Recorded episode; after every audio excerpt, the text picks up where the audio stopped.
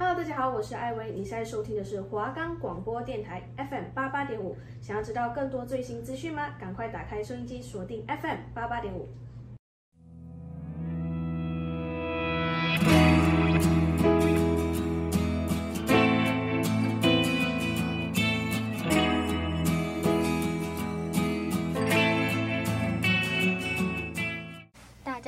我们是交友知多少？我是伟星，我是一方。哎，伟星，你在现实生活中敢主动认识其他人吗？不太敢呢，我比较不太敢讲话，但是我在网络上就比较敢讲一点。真的吗？那你在网络上是不是交过很多朋友啊？那当然啊，在网络上交朋友比在现实容易很多哎。真的假的？好想知道你都如何交朋友哦。想要认识除了你生活圈以外的人吗？不想要总是在情人节一个人过吗？想要成为聊天大师吗？想要避开全部的雷吗？不用着急，这些我们都来告诉你。我们的节目可以在 First Story、Spotify、Apple Podcasts、Google Podcasts、Pocket Casts、Sound On Player 还有 KKBox 等平台上收听。搜寻华冈电台就可以听到我们的节目喽。听雨的声音，一滴滴清晰。你的呼吸像雨滴，渗入我的爱里。真希望雨能下不停。哎，一方，上个礼拜应该学到了很多关于约会的小知识了吧？那当然啊，学到了超多不知道的小技巧呢。那我们今天要来介绍有关于交友诈骗的内容哦。啊，现在交友也可以遇到诈骗哦。当然啦，现在什么东西都有可能会遇到诈骗呢。那有什么诈骗的手法？第一个呢，最基本就是一些假的照片跟身份呐。哦，对，那个真的蛮常见的诶。因为网络交友第一眼就能吸引到对方的，一定就是照片啊，所以就会更容易被骗到。真的，之前在网上滑交友软体，真的很多放假照片的人呢，而且很多都是那种一看就是超级假的照片。对，那种一看就很假的照片，真的不知道能不能骗到人。还有一种啊，就是冒充网红照片的人。对呀，我之前就是在滑 TikTok 的时候，我就看到一个，因为我有认识那个网红，然后我就看到那个网红的。影片，可是我想说，看他的个人资料又很不像他本人，而且还在资料上写什么加赖联络方式，我就觉得，嗯，可能是诈骗。因为之后我就在划其他，就是在一样在划 TikTok，也是划到很多个都是网红的照片，一样他的资讯栏都是写加赖，然后联络方式什么的，那种感觉就是要骗那些有认识那些网红的人，然后想要认识他的话就借机加赖，结果就被骗到，然后就可以诈骗，就聊的人可能不是本人这样，因为我之前也有看过，就是那些网红会分享，因为会有。很多网友也会去密他说，这个是你本人吗？怎么加到你了呀？然后那些网红就会说，哦，这个不是我，然后就会在 IG 分享说，大家他们没有玩交友软体，就会导致后面很多网红都会直接在 IG 的简介栏下面，然后说，呃，没有玩交友软体。对啊，那种真的很可恶哎，就是很多网红的形象都有可能会被冒充的人毁掉。真的，很多网红都有这个困扰。那第三个就是投资诈骗。那怎么投资诈骗呢？嗯，就是对方通常会说什么，嗯，我这里有一个投资的机会，而且我通常都不会分享给别人，是跟你聊得很好，我才愿意告诉你的。没错，这个不管是在日常生活中跟交友软体都遇得到。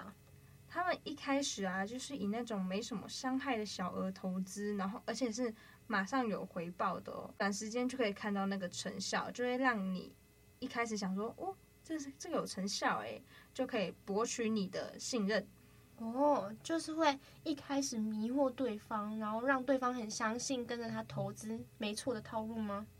没错，没错。为了就是让我们可以放下戒心，跟着他一起投资，之后对方就会利用他的聊天技巧跟一些金钱的诱惑下，让你投入更多更多的钱来投资。而且等到钱到手的时候是马上就是消失不见，封锁，你怎么拿回那个钱都拿不到。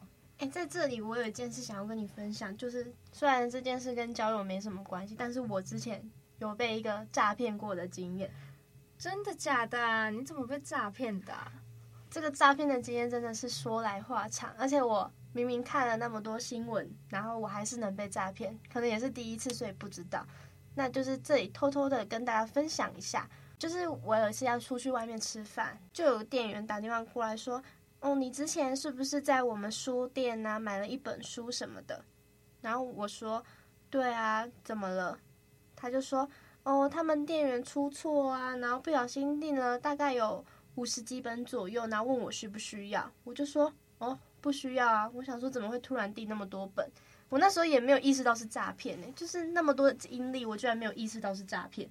我居然就说哦，那我不需要，那怎么办？他就跟我说，那你的那时候是用刷信用卡的吧？然后我说对，然后他就说哦，那你给我你的卡号啊，我去帮你查一下是哪间银行，然后之后可能会有银行打电话给你。跟你说那个扣款是要怎么样处理，我就说哦好，然后我就给他我银行卡背面的账户的那个电话号码，他就说好。后来他问我说是玉山银行吗？我就说对啊。过没多久，还真的就有一通电话打来说我们是玉山银行的客服啊，什么你刚刚是不是在博客来啊订了一本书，想要跟你做一下资料确认，然后叫我把。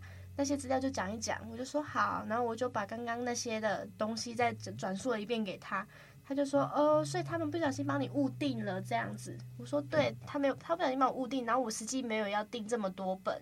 后来因为他叫我操作网络银行，当时我是没有网络银行的，嗯，这也是算一个经验吧，就是我没有网络银行，还是诈骗集团帮我办好的。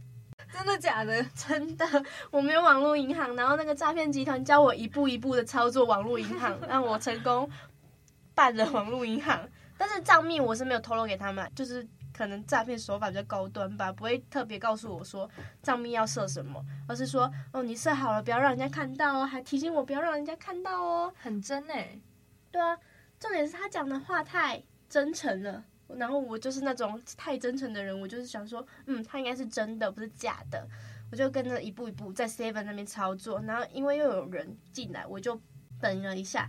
然后他就跟我说，我就说后面还有人呢，怎么办？然后他就跟我说，哦，那你先等后面的人用完，你再继续操作哦。网络银行呢，一步一步教我。他甚至还想要骗到我邮局的钱，幸好我妈没有存钱在邮局，不然我邮局的钱也被骗光。我就问他说，这笔订单到底要多少啊？他就说要大概一万块。我说这么多，然后就问我说：“那你账户如果有一万块的话，刚好就是他会自动帮你扣款；如果没有的话，他就不会帮你扣。”他就问我账户有多少钱，好死不死，账户刚好真的有一万块，一万零九百多吧。然后我就说：“哦，一零九多这样。”他就说：“哦，那这样会扣款呢什么的。”后来我们这一这一顿的交流花了一个小时，我真的不知道我当初为什么要去跟诈骗集团聊了一个小时的。电话，他又不是男朋友，我为什么要跟他聊这么久？我真的觉得他很真诶，就是他一开始他还知道你买在在哪家书店买了什么书，还知道你是用信用卡付钱，然后他还马上假另外一个人马上赶快假扮玉山银行，然后马上打电话给你，他很真诶。如果是我的话，我一开始可能会相信，因为毕竟我真的有在那个书店买那本书，还是用信用卡付钱。重点是他资讯都是对的，对。他要是讲错的资讯，我可能还会怀疑一下。他连那本书的名字、什么时候、日期买的，所以博客来的资讯外泄的蛮严重的。对啊，这样博客来他确实是有点危险诶。你朋友之前不是也被诈骗过？对，我朋友好像也是博客来，也是博客来。对，但他是会员问题。反正他是说什么，他会员有什么问题，如果没有处理好的话，就要付钱。但他我不知道为什么，他那时候就感觉。他觉得很严重，他就皱着眉头，然后很认真在跟那个诈骗集团讲话，然后很严肃的就出门，赶快跑去 Seven 的银行。前一刻因为看刚好看到 ATM 上面那个反诈骗的那个标语，所以他就停下来，先打电话确认是不是诈骗。但是他在 ATM 到 ATM 之前，他已经跟电话里面的人讲他的卡号。然后他的银行里面就是已经有五六万，嗯，等到他去警局报案的时候，他的钱已经不见了，而且还是我带他去警局报案，因为他那时候就赶快跑回家跟我说他遇到诈骗，他那时候超级已经慌掉了，然后我就赶快带他去警局，他还在警局做笔录做了超久，但还是钱最后还是没有拿回来。天哪，他居然把卡号给他，我那个诈骗集团是没有叫我交出卡号了，他是教我一步一步操作，后来给我他的代号，就是他的网络银行的账号跟。他就给他的账号，因为转转账只需要账号嘛，跟输入金额。然后那时候输入金额的时候，他叫我输一零多少，好像是一零零五还是什么的。因为通常银行卡没有超过一千块的话，都是领不出来的。他就刚好提到我的金额只剩下九百多块，就是提不出来的那个金额，就加上扣手续费十五块，因为他是跨行转账。他就叫我输这个代码的时候，我那时候想说这是什么代码，我还问他了一下，我说这是什么代码？他就说哦，这个代码没有任何的意义，它就是一个纯数字这样子，然后你只要按下去的话，他就会帮你就是就是会冻结。转完账给他完之后，他还问我会不会再去转账，我说不会。结果没想到，当我转完的当下，我觉得很奇怪的时候，就是悲剧就发生。我去重新刷了我的银行的那个画面，刷了一下，发现。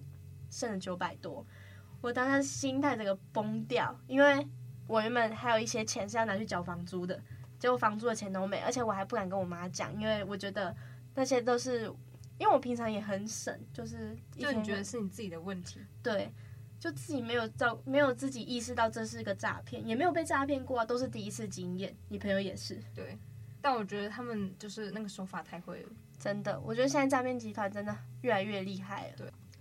所以他们真的很可恶，就等于说是利用别人的感情来骗钱，超级过分。那第四个诈骗手法叫做威胁诈骗，那个是怎么一个诈骗手法啊？现在很多人呢、都会在网络上交友，一定会有暧昧跟网恋的阶段。如果对方要求你给一些比较私密的照片，得到手之后，可能会利用那些照片威胁你不想做的事情。就像是有些人可能聊一段时间就变得暧昧的时候，可能就会互相传一些对方比较私密照的照片。好巧不巧，可能就会被对方拿来威胁你做一些更不好的事情，就像是 N 号房事件那样。哦，N 号房事件之前我在 Netflix 有看过，还有一个叫做 Gaga 的男性，然后他会用叫做 Telegram，然后他会设置一到八号房的聊天群组，然后所以这个才会就会被叫做 N 号房。那他群组内就是充斥着女生啊被性虐啊自慰的相片或影片，然后称这些女受害者为奴隶，而且他的年龄段就是有小朋友的，也有大人的，就是他的年龄范围很广，然后那些照片。都是大家裸体的照片，还有人在吃排泄物，这种就是很恶心。我那时候看纪录片看得很痛心，因为我觉得怎么会有这些人可以做出这么令人觉得可怕的事情？而且大家都是人，为什么要这样子？然后就会有一些男生会觉得说：“哦，好好玩哦什么的”，然后就会付钱进入这些群组。N 号房事件真的是大家一定要去看，因为我觉得。虽然很恐怖，但是你会知道人心是多么的可怕。对，就是你被这些诈骗威胁，你就可能会必须做出这些很不好的事情，会有阴影。那第五个就是比较新的，叫做拉下线冲业绩的一个诈骗行为。现在会有一个一些正妹加你的赖啊什么的，也是一样，会先温柔关心你的每一天。等变得跟你很熟的时候，就会开始揪你团购啊，或者是直销产品。他可能会说，如果你买了，我就跟你交往那些话，什么如果你买了，我就跟你出去，然后诱惑你。等到交往后，就会叫你买更多更多的产品，或者是更多更多的直销。拿到之后，也一样会消失不见。现在的赖真的很多奇奇怪怪的美女，就是加我好友。然后有很装熟的啊，然后密我聊天，真的超瞎。那第六个叫做婚姻诈骗。现在不是很多人都想要有混血宝宝吗？或者是很向往另一半是异国混血，所以对他们来说，用一些外国人的照片啊，最容易骗到他们。哦，对，因为网络上是真的蛮多外国人在用交友软体，但是是真的不知道是真的外国人在玩，还是是诈骗的人在玩。所以有心的人呢、啊，就会利用外国人的照片啊，变成什么外国工程师啊、自由业啊来跟别人聊天。等到你们网恋的时候，就会说什么资金需要周转，然后跟你借钱。更夸张的还有骗婚啊，会说一些等一切都好转我们就结婚啊什么话，然后就让你给他钱。对，我在迪卡上也常常看到有人发外国人的照片说，说大家不要被这个人骗到。我已经被他骗到很多次，花了多少钱都不见了。那些文章被外国人骗，好像其实算蛮常见的，但是不知道是真的外国人还是是诈欺犯。那要怎么样避免自己被诈骗呢？那如果怕被骗的话，就是可以以图搜图他公开的那些照片，因为有可能他就是很明显是盗别人的照片。而且啊，也不要轻易的给对方你的个人资料或者私密的资料。而这样很容易被对方威胁。没错，这个真的很重要。很多人都是因为私密照受到威胁。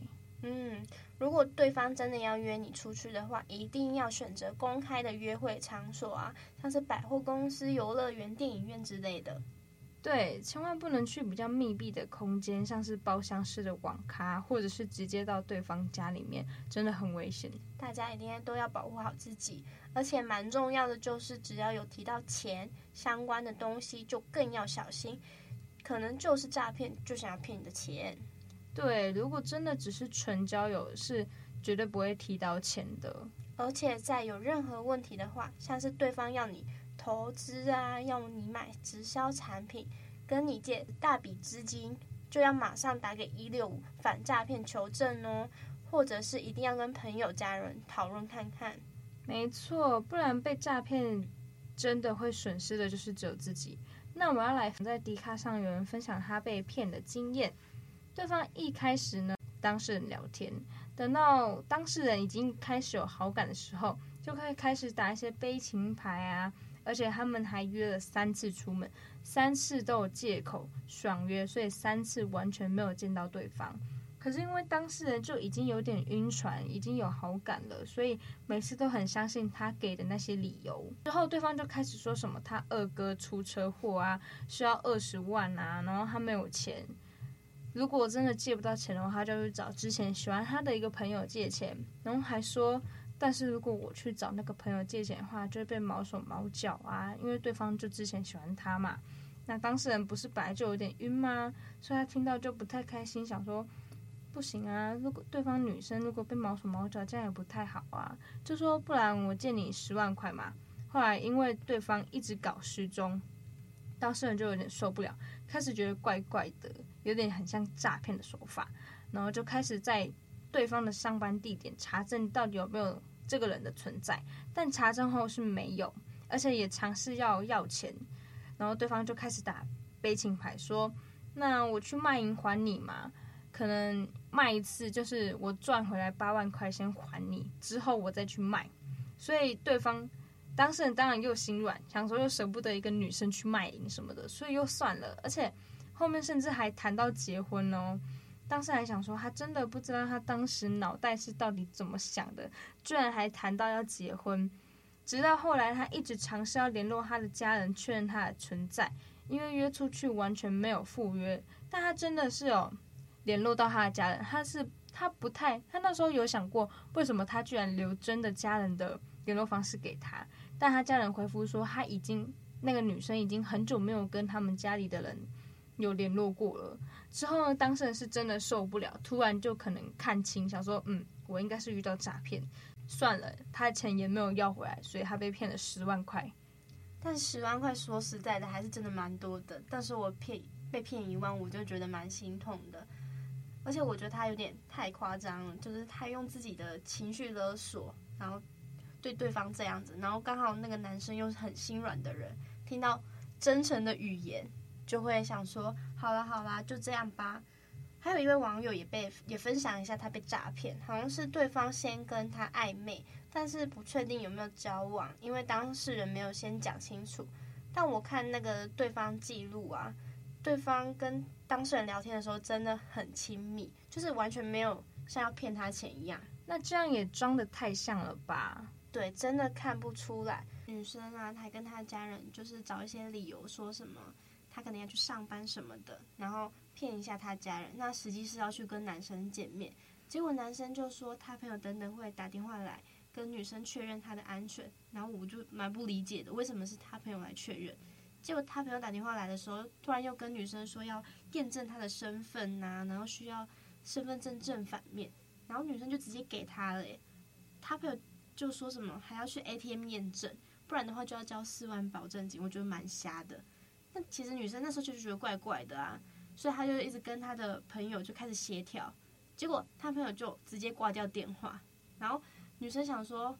嗯，怎么就挂掉了？可能又打回去。她朋友那边是显示通话中，就很像是在跟其他人说怎么办，没有骗到这个女生的钱。那个女生就觉得怪怪的，还是什么？那个女生等到她朋友打电话来的时候啊，他朋友就开始威胁他说什么：“你这样子会拖累家人啊，名誉受损。”结果女生就被说怕，她就去 ATM 啊，然后去建议一下对方他要的东西。结果他朋友反而说：“哦，这样没有办法，你还是得付四万块。”结果。女生说她只有一万，然后就问他说可不可以就一万元就好？他朋友就说好，那你先把一万元汇过来。女生啊，她因为害怕啊，她又就威胁他什么的，她就想说好，那她就去买点数。